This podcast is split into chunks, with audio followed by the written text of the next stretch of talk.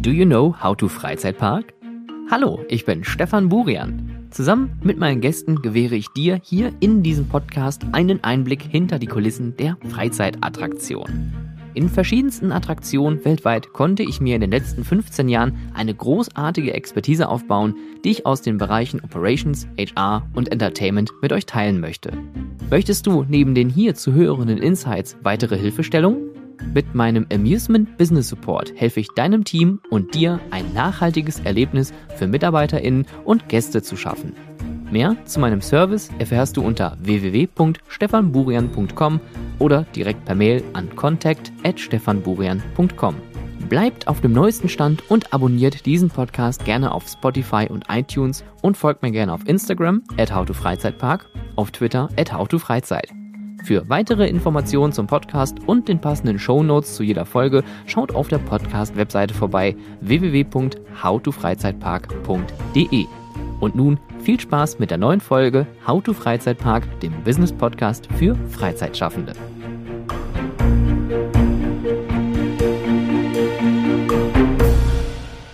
Zuletzt hatte ich auf Social Media mal wieder gefragt, was für Themen hättet ihr gerne da draußen mal bearbeitet? Worüber sollen wir sprechen?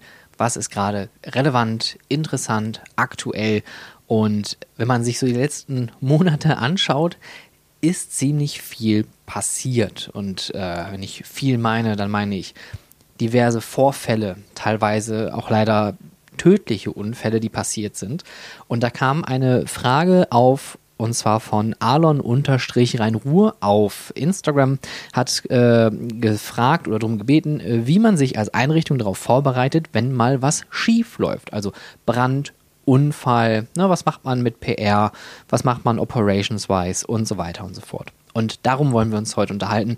Was machen wir, wenn was schief geht, beziehungsweise wie bereiten wir uns darauf vor? Jetzt ist es natürlich so, man kann sich nicht immer auf jede Situation darauf vorbereiten, weil man weiß ja auch gar nicht, was vielleicht alles so passieren mag. Ja, es gibt viele verschiedene Situationen, die auf einen irgendwie herunterprasseln können. Und wir haben gesehen, was es für Vorfälle geben kann es können Brände sein, es können ähm, maschinelle Probleme sein. Das heißt also, wie wir das in Grönerlund gesehen haben, dass ein Achterbahnzug entgleist und da etwas passiert. Ähm, wir haben aktuell den Krieg in der Ukraine. Das ist auch irgendwie ein gesellschaftliches Ding. Was passiert also, wenn wir militärische Aktivitäten haben? Ja, wenn wir jetzt mal ganz krass denken. Oder wenn wir auch uns drüber nach, oder wenn wir genauer drüber nachdenken, wenn wir eine Freizeitattraktion haben, die in einem touristischen Hotspot liegt nicht wie zum Beispiel einer Großstadt. Ja, was passiert oder was machen wir? Wie bereiten wir uns darauf vor, wenn ein terroristischer Anschlag passiert?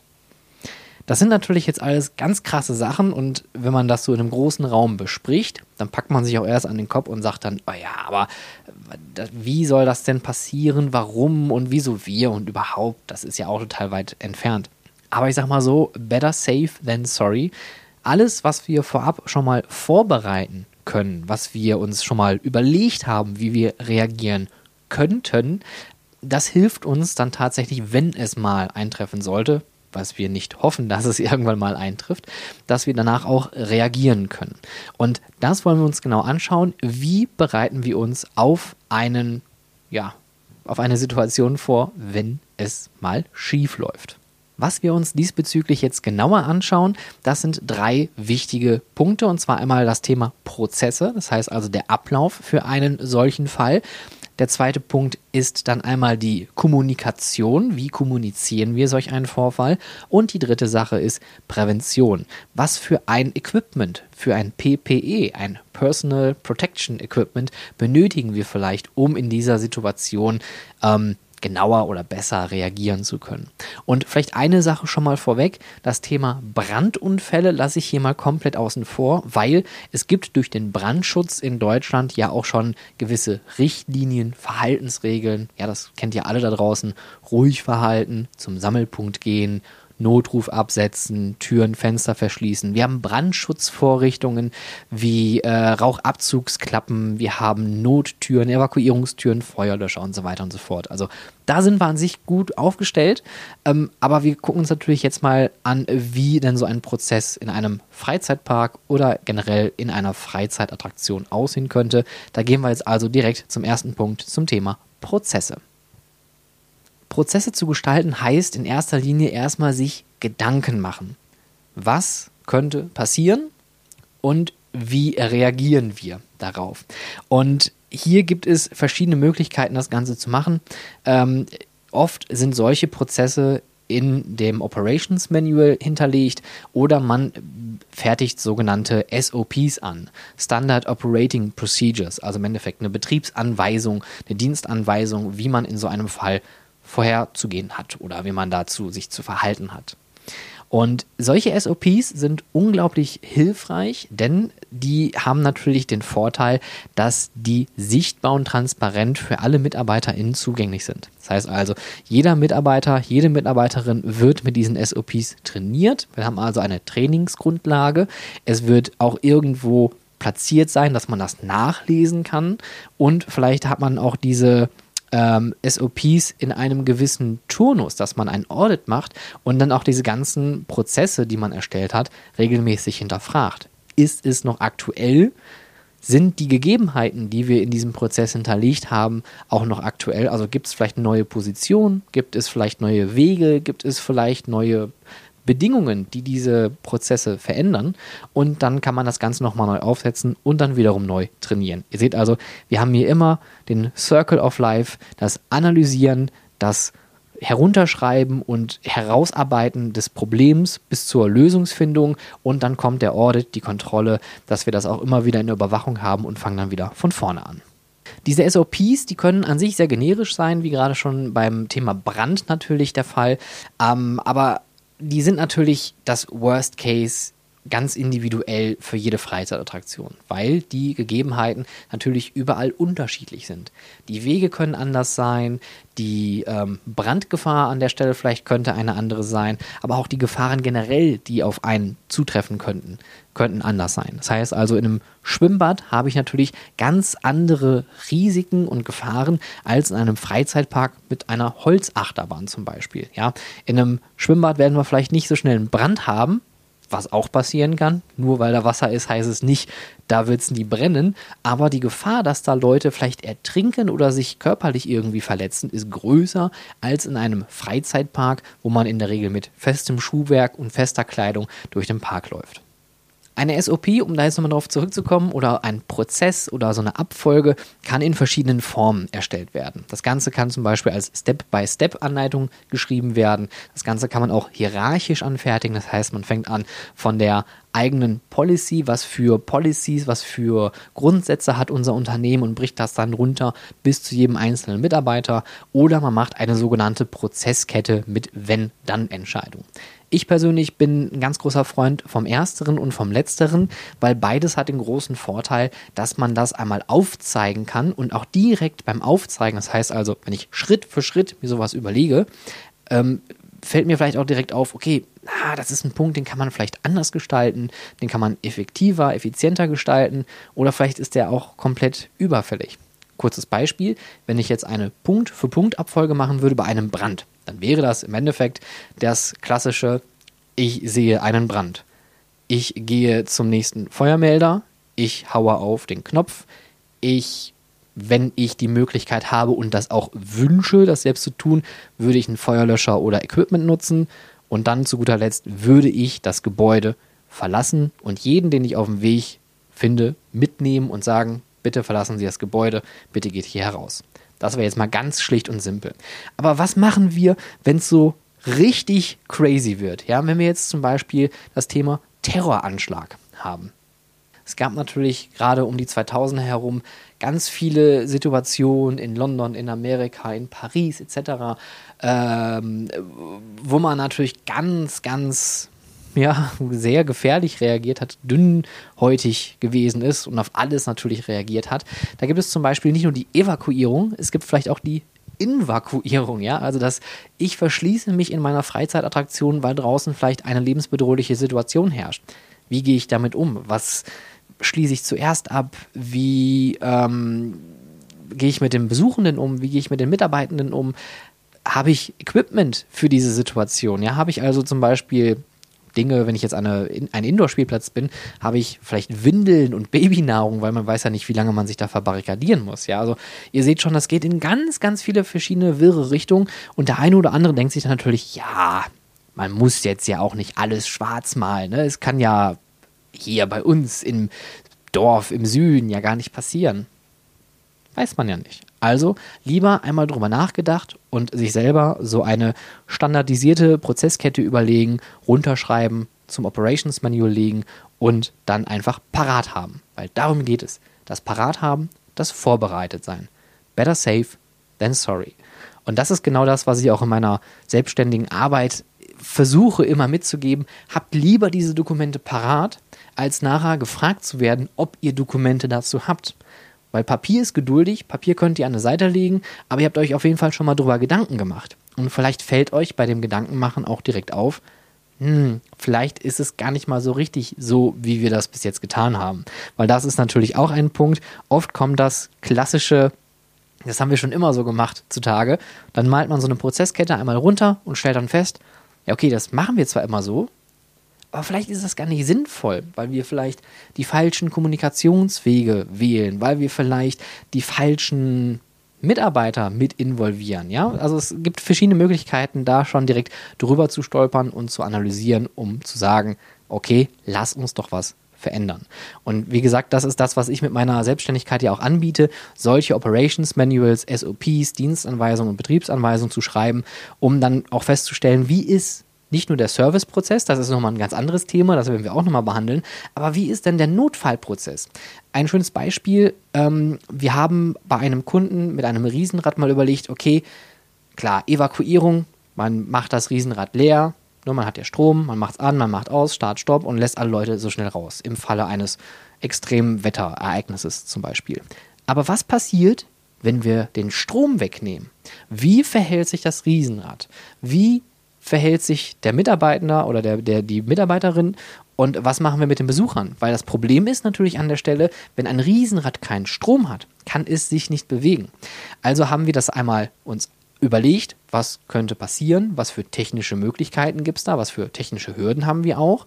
Ja, in dem Beispiel ist es ganz von Vorteil, dass die Motoren sich noch durch eine Batterie öffnen und schließen können. Das heißt also, wir können die zwar nicht mehr bewegen, die Motoren, aber wir können die Bremse innerhalb der Motoren noch aktivieren.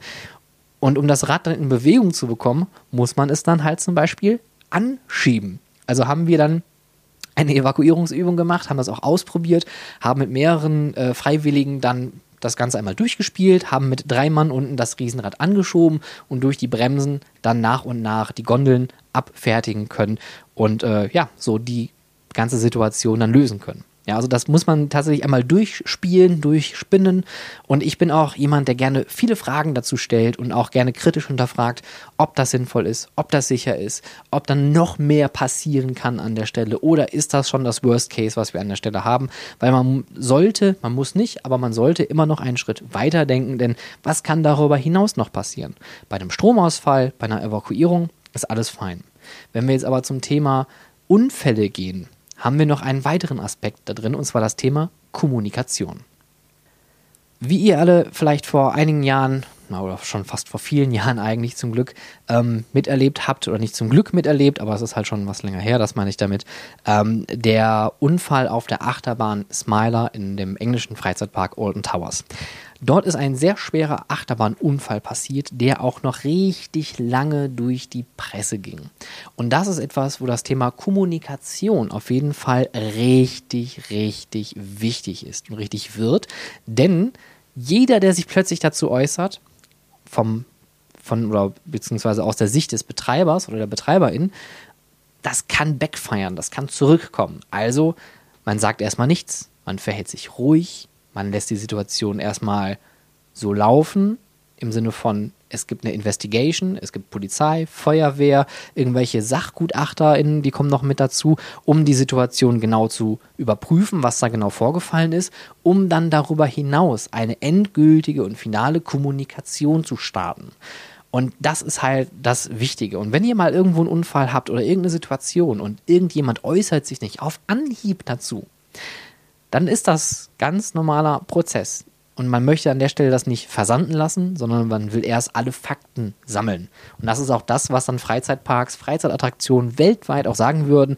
Wir sichten erst die Situation und werden uns dann bei euch da draußen melden, bei der Presse, bei wen auch immer, derjenige, der gerade anfragt, und werden das Ganze dann nicht klarstellen, aber wir werden euch darüber informieren, was passiert ist. Ein sehr schönes Beispiel ist die Kommunikation, die der Europapark zuletzt bei dem großen Brand äh, im Schweizer Themenbereich oder österreichischen Themenbereich hatte, äh, wo die Zauberwelt der Diamanten, naja, komplett abgebrannt ist eigentlich. Und äh, der Park hat sofort reagiert, hat den Park evakuiert, man hat alles abgesperrt und man hat auch da online, Social Media, TikTok, Instagram sofort gesagt, es gibt hier eine Notsituation, es gibt einen Brand, den Park bitte meiden, bitte geht weg. Hat also öffentlich gemacht, dass es etwas gibt, was vielleicht für euch gerade draußen nicht so gut ist. Und man hat auch direkt gesagt, sobald wir mehr wissen, werden wir euch äh, informieren. Und das hat der Park auch getan. Also man hat hier einmal den äh, Weitblick nach vorne gegeben und man hat sich auch natürlich dann gut verhalten. Man hat hier dann danach sich nochmal gemeldet, die Situation erklärt, was passiert und so weiter und so fort. Und diese Kommunikation ist halt super wichtig, weil man möchte natürlich die Leute auch nicht da draußen im Regen stehen lassen. Gerade die Presse ist natürlich ganz wissbegierig und auch ganz aufdringlich und aggressiv bei solchen Sachen. Die möchten sofort an erster Stelle wissen, was passiert ist. Jetzt haben wir natürlich aber auch die besondere Situation, was machen wir mit Social Media? Weil jeder, der im Park gerade unterwegs ist, der hat ein Handy, der kann das filmen, der kann das fotografieren, der kann das direkt teilen an alle Welt und das geht dann viral. Wie geht man damit um? Tja, das ist immer noch ein Thema, das kann man schwer behandeln. Wie gehe ich mit Situationen um, die schief gehen können? Tja, das ist eine gute Frage. Gerade beim Thema Social Media müsste man, glaube ich, noch viel, viel weiter schwimmen, aber alles, was wir tatsächlich in der Hand halten können und selbst in der Hand haben, das können wir auch selber beantworten und bearbeiten. Und für solche Krisenkommunikation gibt es auch spezielle PR-Agenturen, die das Ganze dann übernehmen und äh, dann als Anfragepartner dann zur Verfügung stehen. Weil ihr könnt euch vorstellen, so ein Park hat natürlich eine riesengroße Arbeit, seine Baustelle, seine Unfallstelle zu bearbeiten, abzusichern, die Arbeit irgendwie wieder aufzunehmen dann kann man sich nicht noch mit den Tausenden von Medienanfragen beschäftigen und source das in der Regel out. Und das ist ganz normal, das machen große Unternehmen heutzutage auch. Ich kann natürlich auch präventiv sein. Ich kann im Falle eines Brandes natürlich Brandmeldeanlagen haben. Das habe ich ja gerade schon gesagt. Brandschutz und so weiter ist in Deutschland ein ganz großes Thema.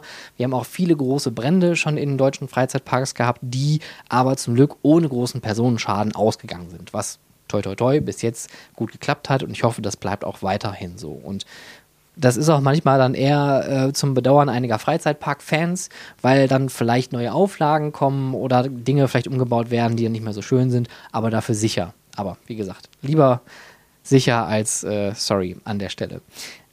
Aber das PPE, das Personal Protection Equipment, ist super wichtig, auch um präventiv die Mitarbeitenden vor Ort zu schützen. Das heißt, habe ich Brandmelder, habe ich Brandschutz, habe ich Feuerlöscher überall, sind die geprüft?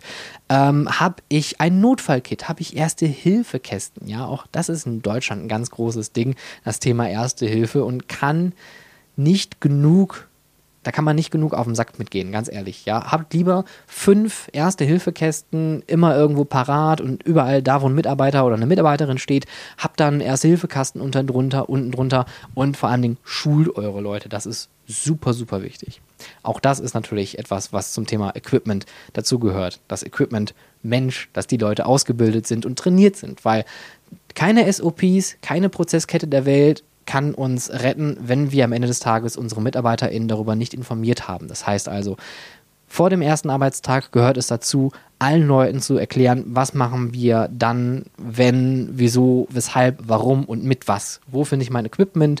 Gibt es äh, ein Klettergeschirr, was ich mir bei der Evakuierung umschnallen kann? Gibt es einen Helm, was ich den ich aufziehen muss, weil ich irgendwo in, keine Ahnung, Thematisierung klettern muss? Und so weiter und so fort. Also ihr seht schon, ich versuche das die ganze Zeit so auf den Punkt zu bringen, aber es ist sehr individuell an der Stelle, weil es kommt immer auf die Situation an.